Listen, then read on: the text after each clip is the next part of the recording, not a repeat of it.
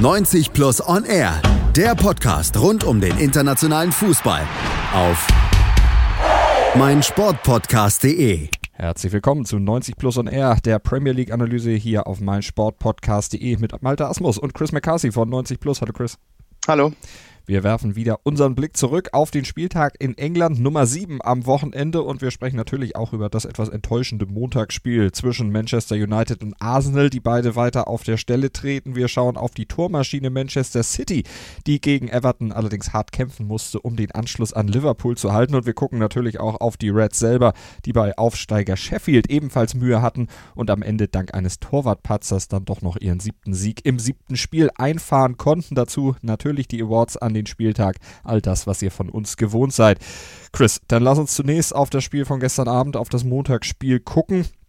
1 zu 1 ging es am Ende aus, das Duell zwischen Manchester United und Arsenal. Wer sich montags auf einen Fußballleckerbissen mit zwei ja, bekannten Mannschaften gefreut hat, der sah sich ein bisschen enttäuscht. Irgendwie passten sich United und Arsenal nicht gerade verwunderlich an die Leistung der letzten Wochen an. War nicht doll. Nee, war ein schreckliches Fußballspiel, ehrlich gesagt. Ähm, und es war ein Spiel, das komplett sinnbildlich für die Situation beider Clubs war, ähm, sinnbildlich für die Stagnation beider Clubs unter ihren Trainern. Und ähm, man würde normalerweise in so einem Spiel sagen, dass die, die Gegner sich gegenseitig neutralisieren. Aber in dem Fall war das schlichtweg äh, der offensive Alltag von Manchester United und Arsenal. Und ja, wie gesagt, ähm, es, es fasste einfach perfekt zusammen, ähm, wo es bei beiden Teams derzeit hakt. Dann werd noch mal ein bisschen genauer. Können wir die beiden Mannschaften mal durchgehen, auch vielleicht anhand des Spielverlaufs. Wo hakt's denn? Ähm, primär in der Offensive. Also sowohl Manchester United als auch Arsenal scheinen keine klare Identität im Offensivspiel zu haben. Da ist keinerlei Struktur. Ähm, das beste Wort, ähm, das die, die Offensivleistungen beider Clubs beschreibt, ist statisch, denn da ist ohne den Ball überhaupt keine Bewegung im Spiel. Also der Ballführende ist meistens ähm, die ärmste Sau auf dem Platz. Ähm, da mangelt es an Unterstützung. Ähm, Chancen sind komplett Mangelware und entstehen eigentlich bei beiden Teams ähm, nie durch Passstaffetten oder irgendwelche einstudierte Laufwege oder Automatismen, sondern das ist meistens ein Zufallsprodukt, ähm, ein abgefälschter Ball hier, ein Fehler des Gegners da, dann doch irgendwo noch ein ähm, Moment irgendwie individueller Einzelaktionen, denn die Qualität ist ja durchaus da bei den beiden Teams, aber das ist kein nachhaltiges Offensivspiel. Das ist, ähm, wie gesagt, einfach sehr, sehr schlecht und das ist meines Erachtens auch, wie gesagt, ähm, die, die Verantwortung beider Trainer, ähm, mit diesem Personal so wenig äh, daraus zu machen. Die Führung für Arsenal in der 45. Minute, also kurz vor der Pause durch Scott United, McTom äh, für United, genau. durch Scott McTominay in der 45 45. Minute dann auch ja, ein Sonntagsschuss. Äh, Zufall. Genau, das, das passt dann wie genau, wie gesagt, genau ins Bild ähm, dieses Spiels. Eigentlich war der Arsenal gerade ein bisschen mehr am Kommen, aber wir wollen da gar nicht groß drauf eingehen. Das war ein sehr schlechtes Spiel und ähm, bei, auf Augenhöhe, wenn man es so sagen will.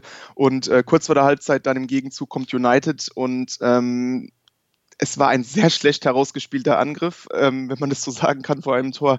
Äh, unpräzise, ähm, der Ball, der erste Ball von der rechten Seite wird viel zu steil in den Strafraum gespielt. Rashford kommt dann irgendwie noch dran, will auf Pogba zurücklegen. Auch dieser Ball ist ganz schlecht. Äh, Pogba kommt nicht an den Ball. So schnappt sich dann McTominay äh, die Kugel und, und zieht ab. Toller Schuss. Aber wie gesagt, in der Entstehung ähm, war das wieder kompletter Zufall. Und der Ausgleich dann eben kurz nach der Pause.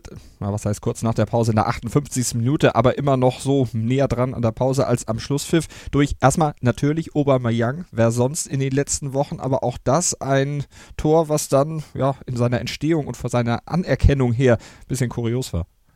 Ja, das war ein bisschen kurios. Ähm, Einwurf United. Ähm, Tuan Sebe bekommt dann den Ball ähm, auf der linken Defensivseite. Hat eigentlich ein sehr gutes Spiel gemacht, der Youngster, und spielt den Ball dann sehr schlampig in die Mitte. Der Ball kommt zu, äh, zu einem anderen Youngster auf Seiten der Gunners, diesmal ähm, Bukayo Saka. Und der spielt den Ball sehr gedankenschnell ähm, in den Laufweg von Pierre-Emerick Aubameyang und der schließt wirklich sehenswert ab. Aber die komplette United-Defensive hat da geschlafen. Ähm, zwei Spieler heben sogar den Arm, weil sie denken, dass es abseits ist. Der Linienrichter hebt sogar etwas spät ähm, noch die Fahne, aber ähm, Aubameyang war einen Meter drin, also nicht im Abseits, genau das Gegenteil, ähm, nicht mal ansatzweise Abseits.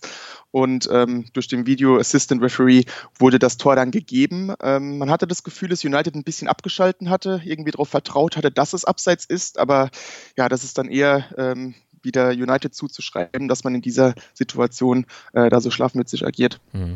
Jetzt äh, haben wir die Probleme angesprochen. Jetzt müssen wir natürlich auch noch ein bisschen Ursachenforschung betreiben. Woran liegt es denn, dass die beiden momentan so schlecht spielen? Sind es die Trainer tatsächlich? Wir haben ja über Emery schon öfter gesprochen, wir haben über Solskjaer gesprochen und der Kicker, der schrieb am Montag auch in seiner Vorschau auf das Spiel, Solskjaers Kreditlinie erreicht das Limit. Wo ist die Linie jetzt nach diesem Spiel? Das Problem ist, dass es natürlich ein Topspiel war und nach Topspielen, ähm, wenn da nichts ganz krasses passiert, passiert relativ wenig in der Folge. Ähm, beide Teams haben einen Punkt geholt. Arsenal wird auswärts damit zufriedener sein als äh, United. Aber ähm, wie gesagt, ich denke, dass beide Teams ähm, auf dem falschen Weg sind. Ähm, man hat gesehen, dass auf dem Platz durchaus die Qualität steht. Also wenn wir jetzt alleine mal die Offensive Arsenals anschauen, da hast du vorne drin Aubameyang, der ehrlich gesagt eher ähm, Emery rettet derzeit, weil er auch sehr wenig viel Tore macht. Und ähm, aber in der Entstehung im Offensivspiel, da hast du einen Nicolas Pepe, da hast du ähm, einen Lacazette, der zwar jetzt gerade verletzt ist, aber dennoch ähm, natürlich ein sehr spielintelligenter Spieler ist.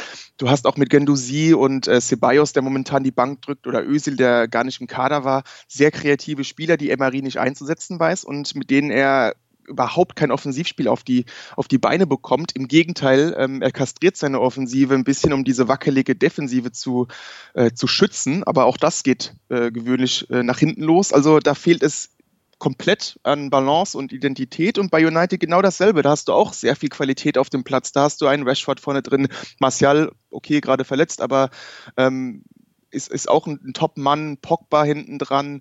Ähm, da, da ist genügend Qualität, um deutlich mehr offensiv auf die Beine zu, stelle, zu stellen, aber beide Trainer bekommen es schlichtweg nicht hin, denn da fehlt es komplett an einem offensiven Konzept. Hm, mal gucken, ob sie das in den nächsten Wochen dann finden werden. Für Arsenal auf jeden Fall, das Remis hat dafür gesorgt, sie stehen auf Platz 4 in der Tabelle mit 12 Punkten und für United ging es ein bisschen runter. Die stehen mit 9 Punkten auf Platz 10. Ist natürlich noch alles relativ eng beieinander, aber zwischen Arsenal und United, ihr habt es gehört, klaffen dann doch schon drei Punkte. Punkte und wenn es weiter höher gehen soll, da klaffen dann auf Leicester den dritten der Tabelle sogar schon fünf Punkte und über den aktuell Tabellenführer Liverpool sprechen wir gleich noch, aber der ist aus Sicht von United erstmal schon komplett enteilt. Denn das sind schon zwölf Punkte, die United da Rückstand hat und selbst auf den Lokalrivalen hat man schon sieben Punkte Rückstand. Also da muss sich irgendwas tun in nächster Zeit bei United. Und auf den Lokalrivalen, da gucken wir jetzt auch auf Manchester City, nämlich ist ja die Tormaschine in der aktuellen Premier League-Saison. 27 eigene Treffer haben sie inklusive des 3 zu 1 Siegs gegen Everton jetzt schon geschossen. Nur sieben kassiert, obwohl, könnte man vielleicht auch sagen, schon sieben kassiert an sieben Spieltagen. Chris, beim 3 zu 1 gegen Everton hat sich die Tormaschine zwar am Ende wieder als treffsicher gezeigt, aber die Mannschaft hatte ziemlich viele Probleme gegen Everton, sich dann in Szene zu setzen. Ja, absolut. Ähm, das ist aber zugleich auch ein Kompliment an Everton. Ähm, momentan bekanntlich ja sehr formschwach. Ich glaube, drei Niederlagen äh, in, Folge. Aber ähm, Everton hat es City wirklich sehr, sehr schwer gemacht. Aber City ist da auch ein bisschen selbst dran schuld. die Mannschaft von Pep Guardiola hat wirklich sehr stark begonnen. Riyad Mahrez ist da besonders hervorzuheben. Und in der 24. Minute belohnte man sich dann durch einen traumhaften Assist erneut von, von Kevin De Bruyne, Kopfball Gabriel Jesus, verdientes 1 zu 0. Und danach ist das passiert, was wir auch letzte Saison sehr oft kritisiert haben, nämlich dass City so ein bisschen äh, den Fuß vom Gas nimmt, ein bisschen ähm, lethargischer wird und ähm, damit so, somit den, dem, dem Gegner erlaubt, wieder zurück ins Spiel zu kommen. Ja, sie müssen Kräfte schonen für die Champions League oder wie würdest du das in dieser Saison abbuchen? Äh, Denn äh, in der letzten Saison, gut, da haben wir gesagt, da haben sie dann tatsächlich äh, nachgelassen, aber das lässt Pep Guardiola doch eigentlich nicht auf sich und seiner Mannschaft sitzen. Da muss es doch noch andere Gründe vielleicht geben. Möglich wäre es, ähm, aber insgesamt habe ich eher das Gefühl, dass das eine Art schlechte Gewohnheit ist von der Mannschaft. Ähm, ich denke, Guardiola wird das überhaupt nicht gerne sehen, aber es hat sich so ein bisschen in die Köpfe der Spieler eingeschlichen. Ähm, man geht in Führung und dann denkt man vielleicht, es geht jetzt von ganz alleine, gerade gegen einen formschwachen Gegner. Ähm, muss Guardiola irgendwie versuchen herauszubekommen, ähm, denn das, das zieht sich so ein bisschen wie ein roter Faden durch, die, durch das letzte Jahr, habe ich das Gefühl. Wenn wir bei City auf die Aufstellung gucken, dann haben wir an diesem Wochenende gesehen, dass dann mal wieder Gabriel Jesus äh, im Sturm stand, äh, die Startposition hatte, später dann gegen Aguero ausgetauscht wurde. Das ist ein Luxusproblem, wenn man zwei solche Stürmer hat, die dann auch beide regelmäßig treffen. Jetzt hat äh, Jesus wieder getroffen an diesem Wochenende, Aguero nicht, aber die Quoten von beiden sprechen für sich. Gibt das im Laufe der Saison vielleicht auch nochmal Ärger zwischen den beiden, dass die sich natürlich in Guardiolas System nicht nebeneinander spielen können, sondern eben immer nur abwechselnd wahrscheinlich reinkommen? Ärger glaube ich nicht, denn dazu ist ähm, die Rollenverteilung zu klar definiert. Ähm, Gabriel Jesus weiß, auch wenn es ihm vielleicht noch nicht so passen wird, dass er noch sehr jung ist und dass äh, Sergio Aguero einer der besten Stürmer in der Geschichte der Premier League ist und ähm, dementsprechend etabliert ist. Und äh, er ist die erste Wahl. Das wird jetzt erstmal auch so bleiben. Und Gabriel Jesus, seine Zeit wird danach kommen. Und wir wissen ja auch, dass der Brasilianer ähm, etwas verletzungsanfällig war in den letzten, letzten zwei Jahren und äh, dementsprechend vielleicht kann man ihm da auch noch nicht trauen, ähm, diese Stammrolle einzunehmen. Und von daher, du hast es gerade angesprochen, wir haben die Champions League und ähm, Manchester City muss auch rotieren und ähm, dementsprechend werden beide Stürmer definitiv ähm, ja, glücklich zu stellen sein, denke ich. Einer, der nur ungern rotiert wird aktuell bei Manchester City, Riyad Mahrez. Ja, ähm, aber er hat sich jetzt, er ist angekommen, sagen wir es so. Ähm, war ein sehr verhaltenes Jahr von ihm. Ähm, seine, seine Debütsaison bei Manchester City kam nicht so oft zum Einsatz, wie er sich das gewünscht hätte. Und äh, in den letzten Wochen ähm, setzt Guardiola mehr auf ihn und ähm, Mares dankt es ihm auch. Das ist so langsam wieder der Mares, den wir bei Leicester gesehen haben, vor allem in der Meistersaison damals. Und äh, Riyad Mahrez wurde dann auch gegen Everton zum Match Matchwinner. Ähm, nachdem Everton einen verdienten Ausgleich erzielte, war es Mahrez, der dann in der 71. Minute per Freistoßtor äh, City auf die Siegerbahn führte. Und das war seine 17. Torbeteiligung in den letzten 17 Starts. Und wie gesagt, äh, überragendes Spiel von ihm, bester Mann auf dem Platz. Und äh, so langsam äh, zahlt sich die Verpflichtung des Algeriers auch aus. Aber auch ein sicherer Rückhalt, Ederson. Ja, also die, die beiden Akteure würde ich hier hervorheben bei dem Spiel. Es war kein Glanzsieg von, von City, es war ein Arbeitssieg, es war ein schwer verdienter äh, Sieg und ähm, das hat man vor allem Mares und eben auch Ederson zu verdanken. Äh, der Torwart hatte auch einen bärenstarken Tag erwischt. Ich glaube insgesamt sieben oder acht Paraden, also Topwert und ähm, er hielt zunächst das Unentschieden, als es noch 1-0 für City stand und ähm, danach ähm, ver verhinderte er sogar den Rückstand und auch nach dem 2 zu 1 durch Mares ähm, hielt er dann auch den Sieg fest und war auf jeden Fall eine Topleistung von ihm und ohne ihn wäre das Spiel vielleicht auch unentschieden ausgegangen. Und so sorgt er dafür, dass City also weiter den Abstand hinter Liverpool konstant hält. Es sind fünf Punkte, die beide Mannschaften trennen, weil Liverpool am Wochenende wieder gewonnen hat. Beim Aufsteiger bei Sheffield, aber auch das war ein ziemliches Ring, das war ein ziemliches Stück Arbeit und kam am Ende nur durch einen Torwartfehler des Gegners zustande. Ja, es war so ein bisschen äh, die Portion Glück, die, die Liverpool da hatte. Und äh, es passt so ein bisschen zu den letzten Leistungen. Wir haben ja letzte Woche bereits drüber gesprochen. Auch gegen Chelsea war das keine überragende Leistung von Liverpool. Da ähm, konnte man sich auf die Standards verlassen. Hier war es diese Portion Glück. Aber insgesamt war es natürlich ein verdienter Sieg Liverpools. Aber für Sheffield ist das eine sehr, sehr harte Niederlage, denn die Mannschaft von Chris Wilder äh, spielte wirklich ein tolles Spiel, ähm, gewohnt frech, vor allem im eigenen Stadion. Ähm, hat Liverpool da wirklich alles abverlangt, gut dagegen gehalten, auch mutig nach vorne gespielt. Aber im letzten Drittel, da fehlte bei Sheffield so ein bisschen diese individuelle Qualität und ähm, da gingen einige äh, Offensivaktionen, die verliefen da so ein bisschen im Sand und äh, da hätte man Liverpool durchaus mit mehr Qualität auf die Probe äh, stellen können. Und ähm, so war es dann Liverpool, das in der 70. Minute mit dem ersten Schuss aufs Tor in diesem Spiel, das muss man sich mal vor, vor Augen halten, ähm, das 1 zu 0 erzielte und das war auch noch ein herber Torwartfehler bei Sheffield von, von Dean Henderson, der einen wirklich harmlosen Schuss von Vinaldum einfach durch die Beine kullern ließ und äh, dementsprechend wird diese Niederlage für Sheffield natürlich noch schwerer zu mhm. verdauen sein. Für Liverpool dagegen freudig zur Kenntnis genommen, sieben Spiele, sieben Siege, aber wenn man dann äh, das Spiel nochmal unter dem etwas kritischeren Blick betrachtet, du hast ja auch schon ein paar Punkte angesprochen, da muss man sagen, gegen Sheffield hat es jetzt gereicht. Matchglück war auch vorhanden durch diesen Torwartfehler, aber um längerfristig da oben dann, ja nicht diese Serie aufrecht zu erhalten, aber da oben dann City weiter Paroli bieten zu können und dann eben auch vor City weiter zu liegen, muss eigentlich noch ein bisschen Leistungssteigerung her, vor allen Dingen dann, wenn eben direkte Duelle kommen. Ja, durchaus. Und ähm, das bei Liverpool, das ist momentan so ein bisschen der Trend der Saison, dass man da durchaus Spielglück hat. Ähm, ich erinnere mich auch äh, an das Auswärtsspiel bei Southampton. Da hatte man auch ein bisschen Glück, dass man da noch als Sieger vom Platz ging. Ähm, da hätte es durchaus unentschieden stehen können. Ähm, gegen Chelsea, wie gesagt, äh, hatte man nicht den besten Tag erwischt und jetzt gegen Sheffield. Also da bedarf es einer Leistungssteigerung, keine Frage. Bei Liverpool gerade im, im Offensivspiel hört sich natürlich verrückt an bei dem Personal und bei den Toren, die, die Liverpool bereits geschossen hat. Aber da hakt es ein bisschen vorne. Und ähm, ja, äh, sinnbildlich dafür ist auch die, die Bilanz 18 Tore. Das ist viel, aber es, ist, es sind neun Tore weniger als Manchester City und sowas kann den Unterschied machen. Aber positiv auf der anderen Seite ist, Liverpool gewinnt auch die Spiele, in denen ähm, die Mannschaft nicht den besten Tag erwischt hat. Und das machen Spitzenteams nun einmal. Ähm, die erzwingen ihr Glück, denn Liverpool war die bessere Mannschaft gegen Sheffield, auch wenn es kein Sahnetag war. Und man kann sich eben auf diese Effizienz äh, verlassen, die man mittlerweile hat und natürlich auch die kompakte Defensive, denn äh, Van Dijk und Matip, die waren gegen Sheffield wirklich überragend und ja, so findet ein, ein Spitzenteam eben auch Wege zu gewinnen, äh, wenn man nicht in der besten Form ist. Und wir finden einen Weg, gleich auf die Awards zu kommen, nach einer kurzen Pause hier bei uns bei 90 Plus und R, der Premier League Analyse auf meinsportpodcast.de mit Malta Asmus und Chris McCarthy. Schatz, ich bin neu verliebt. Was?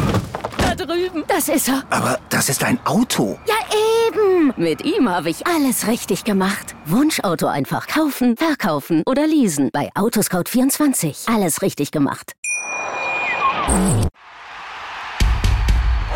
Mein Sportpodcast.de ist Sport für die Ohren. Like uns auf Facebook. Willkommen bei mein Sportpodcast.de. Wir sind Podcast. Wir bieten euch die größte Auswahl an Sportpodcasts, die der deutschsprachige Raum so zu bieten hat. Über 20 Sportarten, mehr als 45 Podcast-Serien, über 9000 veröffentlichte Podcasts und über 5 Millionen Podcast-Downloads allein im Jahr 2018. Wir sind Podcast.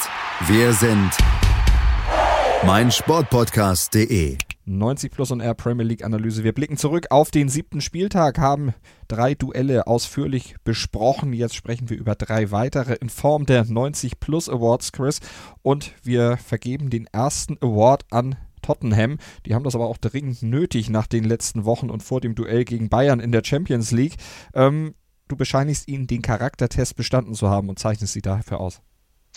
Genau, es waren schwere Wochen, wie du gesagt hast, für Tottenham. Ähm, zwei verspielte Führungen in Folge gegen Leicester verloren, gegen äh, Olympiakos Piraeus in der Champions League nur 2-2 nach 2-0-Führung und dann noch das blamable Aus im Ligapokal gegen Viertligist Colchester United im Elfmeterschießen. Also das waren sehr lethargische Leistungen, nicht nur von den Ergebnissen her sehr schlechte Leistungen und ähm, da wurde auch von den Medien mal wieder so ein bisschen der Charakter Tottenhams in Frage gestellt, ähm, weil man da auch nicht so wirklich das Aufbäumen spürte.